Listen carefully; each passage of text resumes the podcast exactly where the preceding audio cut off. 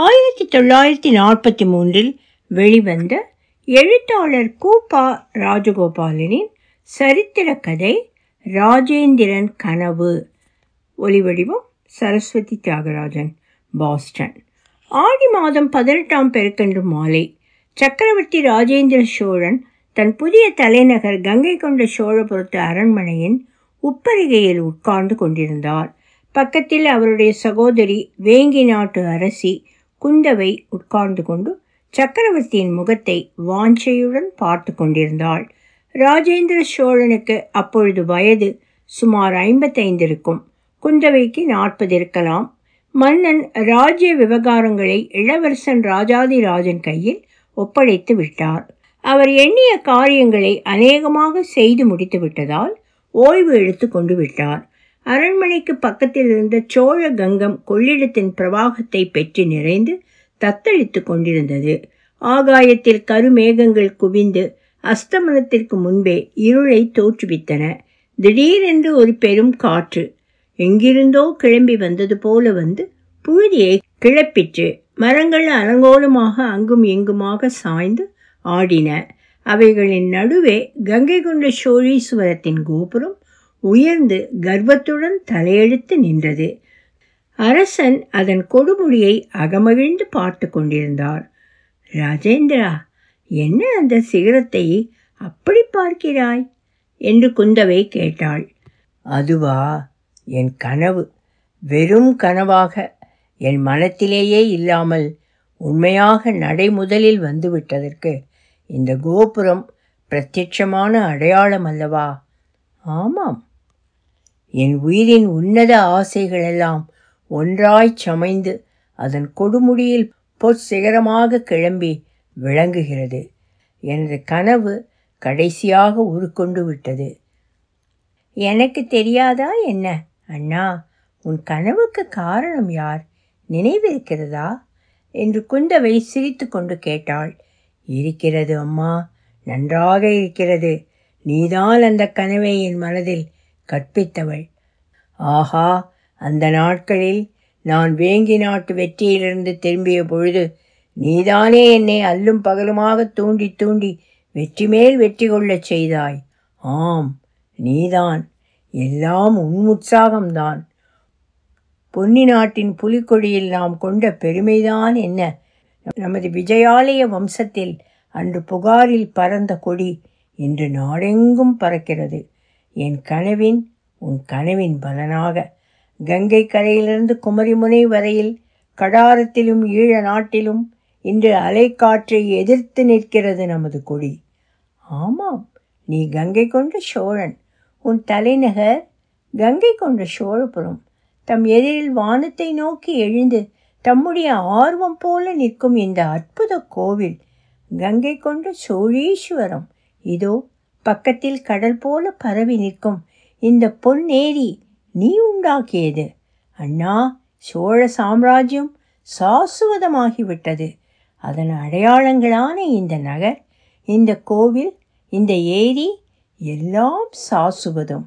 நீயே கங்கை கொண்ட சோழனாகிய நீயே காலாந்தரத்திற்கும் சாசுவதமாகிவிட்டாய். குந்தவை உணர்ச்சி பெருக்கில் மெய்மறந்து பேசினாள். ராஜேந்திரனும் ஒருவிதமான பரவசம் பொங்க ஆழ்ந்த யோசனையில் ஆழ்ந்தார். என்ன யோசிக்கிறாய்? என்று குந்தவை கேட்டாள். இன்று நான் கிருதார்த்தன். நினைத்ததையெல்லாம் சாதித்து விட்டேன். அபஜயம் என்பது என்னவென்று எனக்கு தெரியாது. பணியாத சத்துருவே எனக்கு கிடையாது. ஆமாம். சோழ சாம்ராஜ்யம் ஸ்தாபிதமாகிவிட்டது. இனிமேல் அதற்கு சிதைவு கிடையாது. அப்படி அஸ்திவாரம் போட்டு அதை எழுப்பிவிட்டேன். ஆனால் ஆனால் என்ன? உனக்கென்ன குறைவு என்று? ஆ குறைவும் இருக்கிறது. உதாரணமாக என் நாட்டில் என் சமஸ்தானத்தில் சிறந்த கவி ஒருவன் இல்லையே. கவியா?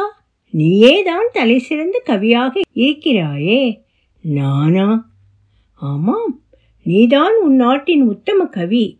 இந்த நிகரற்ற கோவிலும் குளமும் அடங்கிய இந்த நகரம் நீ இயற்றிய மகா காவியம் அல்லவா? யோசித்துப் பார். இதிகாச புராண காலத்திற்கு பிறகு கற்பனையிலும் காரிய சித்தியிலும் உனக்கு நிகரான மேதாவி எவன் இருந்திருக்கிறான்? நீ அப்படி சொல்லாதே. நீ என்னிடம் கொண்டிருக்கும் அன்பு உன் திருஷ்டியை மறைக்கிறது. எவ்வளவோ சரித்திர புருஷர்கள் எனக்கு முன் காலத்திற்கேற்ப சமூக தர்மத்தை நிர்ணயம் செய்திருக்கிறார்கள். அவர்களைப் போல பெருங்காரியம் ஒன்றும் நான் செய்துவிடவில்லை. ஆச்சாரிய புருஷர்கள் தீர்க்கதரிசிகள் சக்கரவர்த்திகள் எத்தனை பேர்? புத்தன் சங்கரன் அசோகன். அசோக சக்கரவர்த்திக்கு இணையாக சொல்லக்கூடிய சரித்திரம் கொண்டவன்தான் நீ. இல்லையம்மா இல்லை. அந்த ராஜரிஷியின் உலகளாவிய காருண்ய சேவை அதற்கு ஈடேது.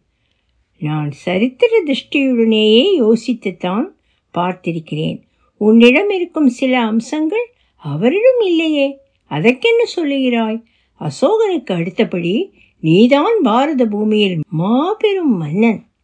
எனக்கு யுத்தங்களில் ஏற்பட்ட வெற்றிகளை கொண்டா சொல்லுகிறாய்? இல்லை உன் நிர்மாண வேலையிலிருந்து. சோழ நாட்டு தலைநகரையே புதிதாக சிருஷ்டித்தாய். தஞ்சை பொன்னி நாட்டின் பொக்கிஷம்தான். ஆனால் இன்று சோழ சாம்ராஜ்யம் பொன்னி நாட்டின் எல்லைக்கு மேல் போய் அகண்ட பாரத பூமியாக ஆகிவிட்டபடியால் தஞ்சையை மட்டும் கொண்டு நாட்டை நடத்த முடியாது.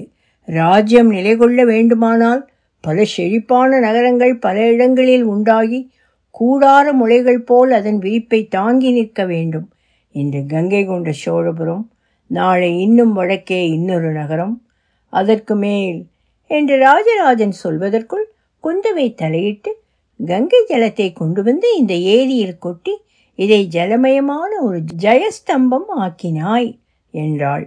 இது கங்கை போல எந்நாளும் பெருகி நாடு அமோகமாக செழிக்க வேண்டும். தஞ்சை கோவிலை காட்டிலும் அதிகமாக சிற்ப வேலைப்பாடு கொண்ட இந்த கோவிலை மயன் சிருஷ்டி போல் எழுப்பினாய். தென்னாட்டுடைய கலைஞானத்தின் ஓர் உருவமாக இது நிரந்தரமாக நிற்கட்டும். பொட்டலை பட்டணமாக்கிவிட்டாய்.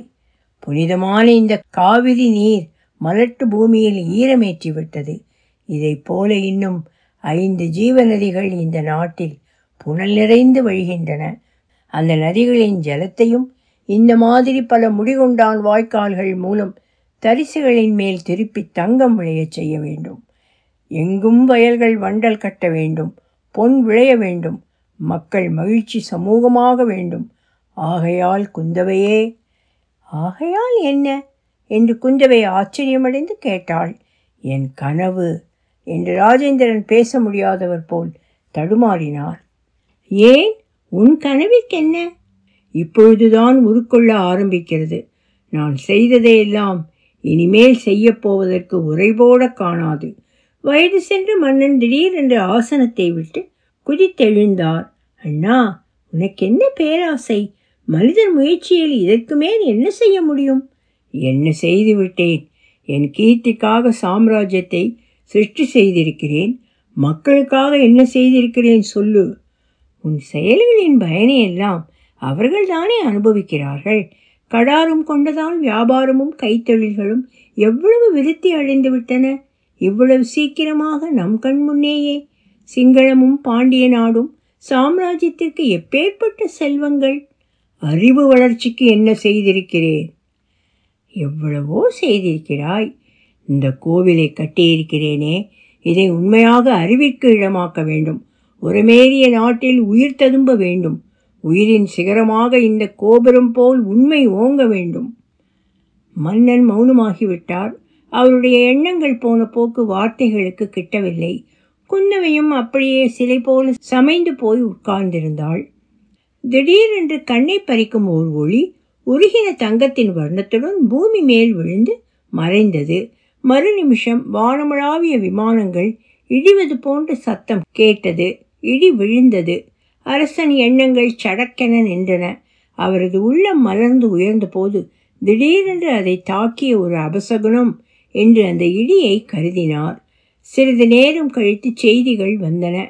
இடி கோவில் விக்கிரகத்தின் மேல் விழுந்து லிங்கம் பிளந்து போய்விட்டது. சோழகங்கம் கரையுடைந்து பாசன நிலங்கள் முழுவதும் நீரின் கீழ் மூழ்கிவிட்டன. ராஜேந்திரன் அவ்விரண்டையும் சூசனைகளாக கொண்டார். சிலையன்று சிதைவடைந்தாலும் கோவில் இன்றும் நிற்கிறது. சோழ சாம்ராஜ்யம் முன்னூறு ஆண்டுகள் கழித்து சிதைவு பெற்றாலும் சரித்திரத்தில் அழியாமல் இருக்கிறது. அண்ணா கங்கை கொண்ட சோழபுரம் இவ்வளவுதான் என்று குந்தவை சோர்வுடன் கேட்டாள். யார் கண்டார்கள்? நான் கண்டது இன்னும் கனவுதான் போலிருக்கிறது. சரித்திரமே கனவும் அதன் சிதைவும் தான் போலிருக்கிறது. பிறப்பும் இறப்பும் போலவோ? என்று ராஜேந்திரன் பணிவுடன் பேசினார். ஒலி வடிவம் சரஸ்வதி தியாகராஜன் பாஸ்டன்